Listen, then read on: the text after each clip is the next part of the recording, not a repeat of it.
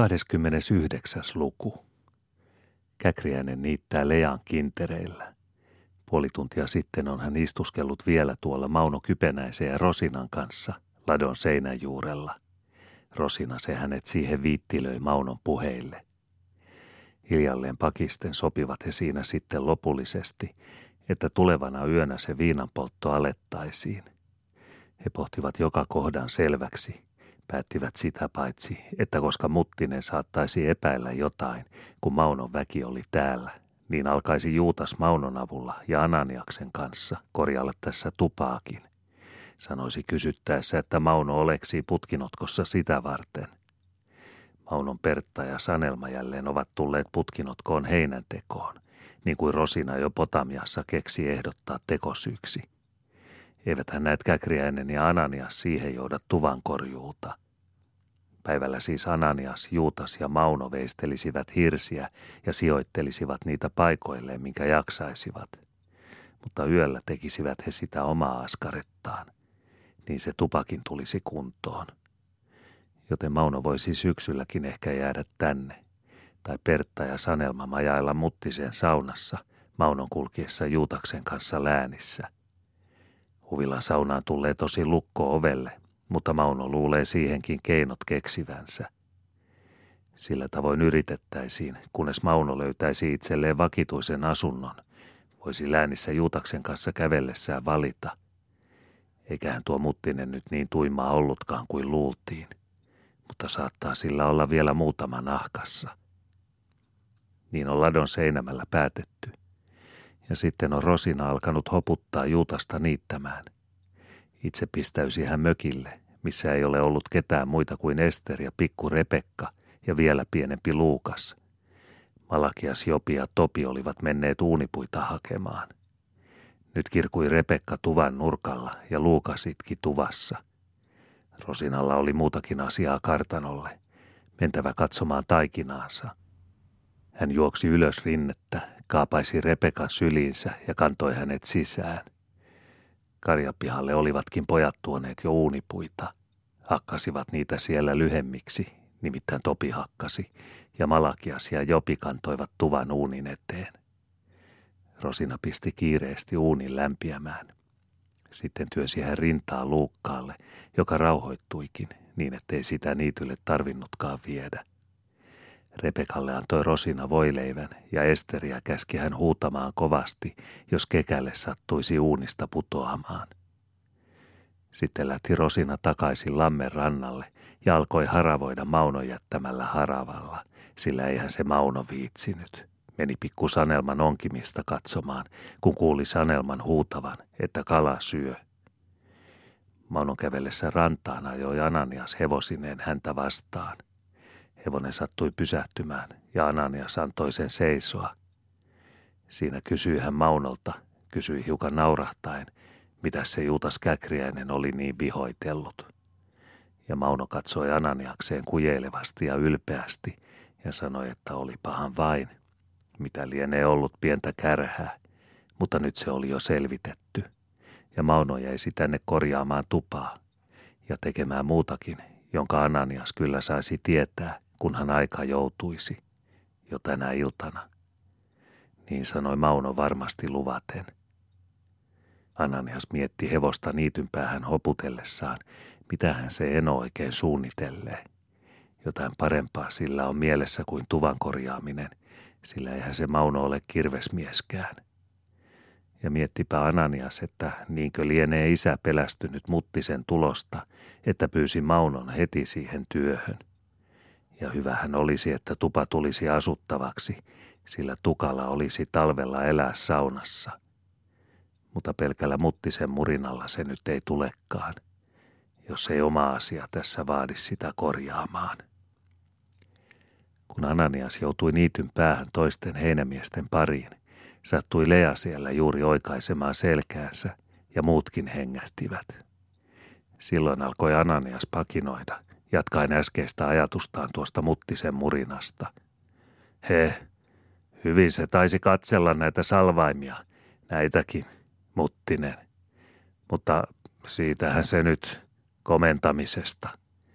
Manuuttaisi oikeuteen, rämäyttäisi, kun kerran uhkaa. Tekisi niin kuin entinen isäntä, jolle mökkiläinen vastasi. Osaisin minäkin hänelle vastata. No mitenkä sinä vastaisit, kysyi Rosina, joka samassa joutui tuvalta. Ananias sanoi, vastaisin niin kuin se entinen mökkiläinen. Hän kun ei ollut korjannut rakennuksiaan, niin isäntä tuli ahdistelemaan, manuutti käräjiin. Kanteli päälle, että tämä mies ei ole korjannut mökkinsä salvaintakaan. Silloin mökkiläinen sanoi. Mitä se sanoi, kysyivät muut. Sanoi, mitenkäs se olikaan. Tuo enohan se tuolla sitä taisi tarinoida. Niin, vastasi korkealle oikeudelle, että korjasinhan minä salvaimia. Kun salvain putosi, niin korjasin uuniin. Ja sanoi, ettei hän tiennyt, mihin se piti korjata. Ei ollut isäntä neuvonut. Ainoastaan käskenyt korjaamaan ne salvaimet. Rosina ja Maunon Pertta nauroivat. Juutas Käkriäinen höristi korviaan ja huudahti. Haha, olihan se vastaus. Ja sitten rähähti hän kovempaan nauruun ja sanoi, haha, olihan se. Rosina nauroi, hihi, mutta mitähän tuo tuomari siihen, se rasvamaha? Ihanko tuo vapautti mökkiläisen? Vapautti, huudahti Ananias. Johan vapautti. Karjaisi miehelle, että puhu mitä tiedät. Ja mitäs mies, kysyi Rosina. Mies ensin ällisteli ja sitten alkoi puhua. Ei tuleen, mutta suullaan. Puheli. Sanoi, että no, ennen kuin minä olin pienenä poikana isän kanssa nuotalla, niin kuin väännettiin nuottavappeilla isoa kiveä, niin kuin se kivi putosi järveen, niin kuin se pani, lumpsis. Sen minä tiedän. Niinkö se sanoi, se mökkiläinen, kysyi Rosina. Niin, että kivi pani, lumpsis. Sen sanoi tietävänsä, kun käskettiin puhumaan, mitä hän tietää. Nyt nauroivat kaikki. Ylinä kuului käkriäisen ääni. Hän istahti kivelle ja rähähti jälleen, pistäen tupakaksi. Hehe, osasipas sanoa. Ja mitä se herras syötinkin siihen? Ja mutta kuulkaahan, olihan se kerran tällainenkin seikka tai kasku. Antakaa kun minä kerron. Se olikin vähän toista se. Tällainen se kasku oli.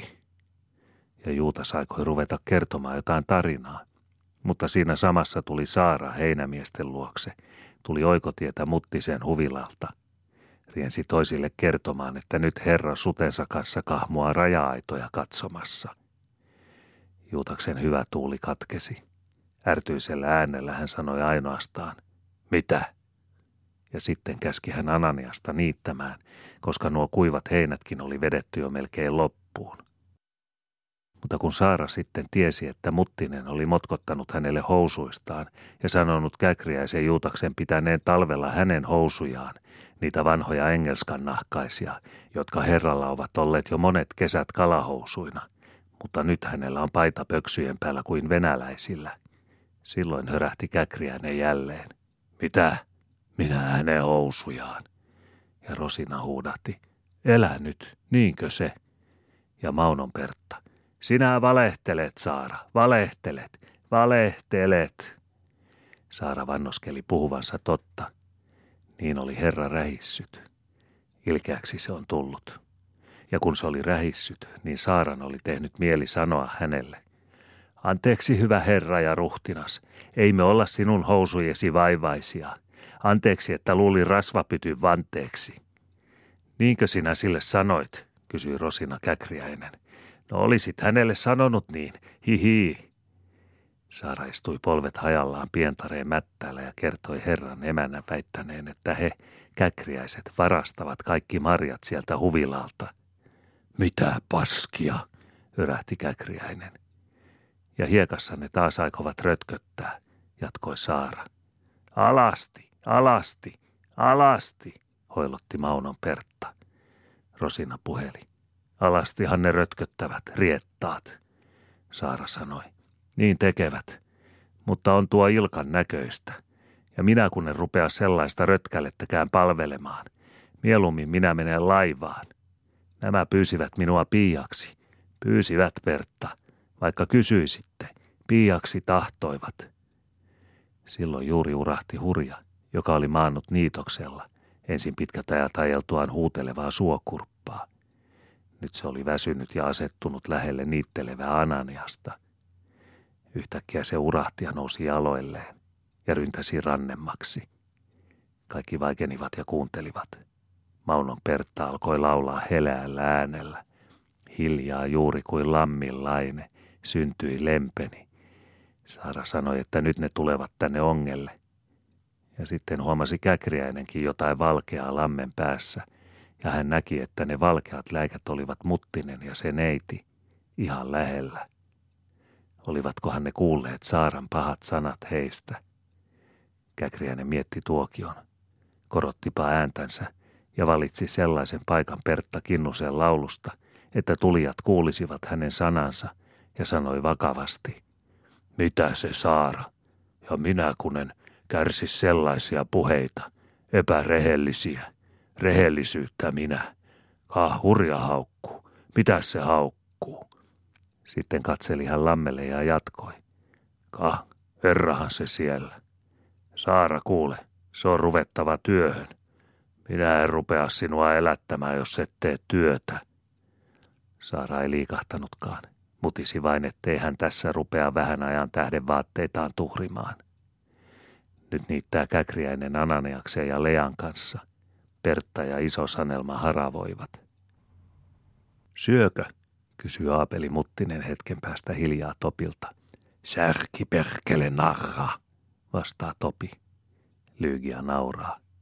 Suokurppa on lakannut piipattamasta. Sudenkorennot lentelevät hopeisin siivin. Aurinko lämmittää vielä. Se valkea kuva vedestä kiiltää, häikäisee silmiä. Kuin punertavaa pronssia ovat joskus sudenkorentojen siivet, huomaa Muttinen. Metsä uinuu niin hiljaisena, että kuuluu hyttysten sihinä. Siihen paikkaan, jossa onkijat seisovat, näkyy lampi koko pituudessaan. Tuolla vasemmalla heijastuu lammesta vihreä mökin rinne mustine tupineen ja riihineen – näkyy selvästi kuin kirkkaasta kuvastimesta. Pääskyset kiertelevät peltoaukeaman kohdalla, visertävät lyhyesti, leijailevat piirissä, poikasiaan opetellen. Ladon varjo toisen rannan ruohikolla on venynyt pitkäksi ja tullut kulmikkaaksi. He seisovat kaatuneiden koivujen rungoilla, ihan lammen perukassa, josta oja alkaa. Kalat pulahtelevat – Onkien kupit on heitetty lumpeiden kukkien väliin. Toisessa päässä lampea ylenee maisema komeana, kellertävänä ahona, joka ikään kuin katkeaa suoraan taivaaseen. Ai ai, nyt se vie, huudahtaa Lyygia yhtäkkiä. Mutta eipä päästäkään vapaa niin kuin viime vuonna, vaan jo tempaisee ahvenen ilmaan. Kuinka se siima kiristyi ja meni vinosti lumpeiden alle, niin että hänen sydämensä vavahti – mikähän iso kala se sieltä tulee. Ja sieltä tuli sormenpituinen ahven, tumma ja punainen. Tuli selkäevä piikkisenä, viuhkana ja pyrstökippurassa. Eikä hän sitä voinut itse repiä koukusta. Topin täytyi häntä auttaa, sillä nyt hän veti jo Aapelinkin onkea. Ja Topi supatti, että nyt se vasta rupeaa syömään. Aurinko allenee punertavan pajupensaakon takana – Punaisista pilvistä se hohtaa, ylhäältä töyryltä, jolla mökki on. Muttinen huomaa, että lammen lehtevä vastaranta säteilee keltaisena ja vihreänä, vaaleasti, hemmetin kaunista. Itse lammen syvyyskin heijastaa samaa vihreää ja keltaista metsää, ja se hohde muuttuu yhä keltaisemmaksi. Siellä täällä polskahtaa oikein iso kala ruohistossa – Joskus läiskähtää ongenkuppi veteen. Lumpeissa värisevät keltaiset heteet. Vesi lemuaa. Pikku Sanelmakin hiipii yhteiselle onkipaikalle. Hän vetää kalan toisensa jälkeen. Hänen kyntensä ovat veressä ja madoissa. Onkiain takana sammalikossa pyristelee monta ahventa ja särkeä. Nyt punertaa vastaranta ja sitten ei syö enää niin ahkeraan. Apeli supattelee Topin ja pikku Sanelman kanssa. Hän kyselee, mitä tänne kuuluu, putkinotkoon, ja minkälaista täällä oli viime talvena. Oli se, vastaa Sanelma. Ja talvella, kun tuli kissapöllö aidan seipääseen, tuvan luo. Istui siinä monta viikkoa. Ei sitä tapettu. Se istui, silmät kuin kissalla. Niin ja Ananiasta uhkasi Ilves, sanoo paksuposkinen Topi. Missä, kysyy Aapeli. Pikku Sanelma vastaa kiireesti. Jäällä, hepokiven luona. Hän kun oli suksilla, tulossa sahan hovilta. Oli lihaa pussissa, ostettua. Sitä se Ilves. Niin, Ilves, kyselee Muttinen. Sanelma innostuu kertomaan. Niin, ajoi takaa, haisteli. Se oli irvistellyt Ananiakselle, purrakseen. Saunasta nousee hienoa höyryä. Kaunista on ja hiljaista. Siinä kysyy Aapeli. Minkälainen sillä oli pää Ilveksellä? Sanelma sanoo. Pyöreä pää kuuluu jolleen. Pyöreä oli, niin kuin kissan pää. Se se voi olla, Ilves, arvelee Aapeli Muttinen. Puriko? Ei, vastaa Topi, kun Ananias ravisteli suksen sauvaa. Se seisahtui ja ajoi taas. Se oli ollut punainen, sanoo pikku Sanelma. Muttinen ihmettelee. Punainen? Niin, niin se oli, vahvistaa pikku Sanelma.